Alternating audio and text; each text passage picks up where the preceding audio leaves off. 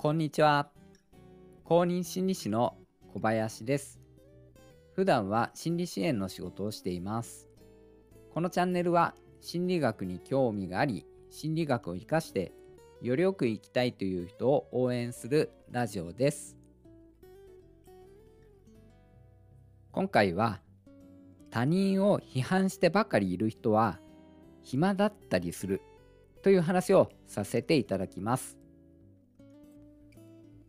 それでは本編をお聞きください。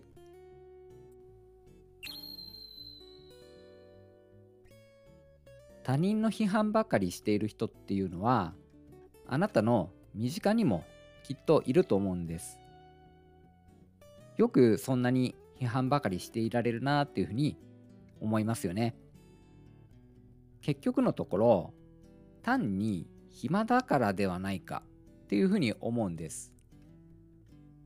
誰かの批判をすることで自分の退屈さをしのいでいる、まあ、そういうふうにも言えるかなと思います。自分の目標とかやるべきことが明確だったら他人に構ってる暇はないと思うんですよね。時間がもったいないですからね。自分のやることに集中しますからね。まあそういう意味で他人の批判ばかりしてる人っていうのは自分の目標とかやるべきことがわからない状態なんじゃないかなと思います。他人を批判するのは退屈から来ているっていうこのことに私が気がついたのは学生の頃のある製造工場でアルバイトをしていた時なんですよね。春休み中の期間限定のアルバイトでした。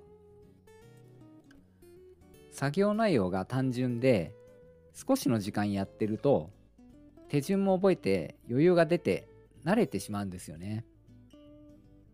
だんだん飽きてきて退屈さを覚えてきたんですよね。休憩までまだ何分もあるとかまあ、そんな感じで時間が早く経ってくれないかなっていうことばっかり思うようになったんですよね。それであるセクションに入る日が多かったんですけれどもそこのセクションっていうのはその工場の中でも結構単純な作業なんですよね。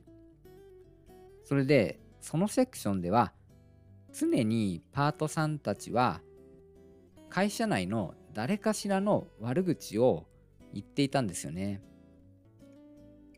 その場にいない誰かを的にして悪口を言っているんですけれどもその対象の人の悪口が終わったら次にまた別の誰かに照準を当てて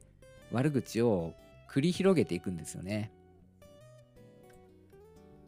作業中にどうしても私の耳にもそのパートさんたちの会話が入ってきますから、まあ、正直聞いているだけで胸が悪くなってその場から離れたくなっていたんですけれども、まあ、なんとか頑張っ、まあ、頑張るとか我慢していましたね。まあ、期間限定で働いていた私でさえ退屈で仕方ない作業だったんですよね。まあ、ですので長く働いてるパートさんたちにとっては退屈をしのぐ方法がきっと必要だったんでしょうね。まあ、この時に人は退屈な状態にあるとそれをしのぐ方法として他人の悪口に走りやすいということを理解しました。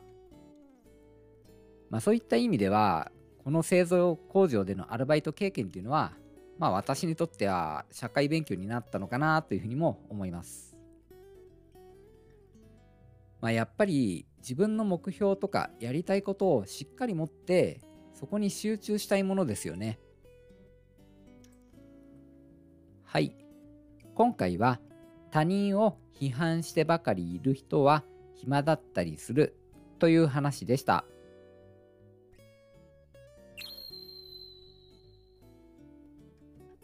いかがだったでしょうか？自分のやるべきことに集中している時っていうのは人間関係上のトラブルが少なくないですかね？仕事が本当に忙しい時っていうのは職場内の人間関係のトラブルがなんか起きにくいようにも感じますね。大抵は人間関係がギクシャクする時っていうのは暇な時期とか仕事の目標が定まっていない時だったりしませんかね。まあやるべきことに、えー、集中していきたいものですね。私のチャンネルでは心理学に興味があり心理学を生かしてよりよく生きたいという人を応援しています公認心理師の小林でした最後までお聴きくださり本当にありがとうございました。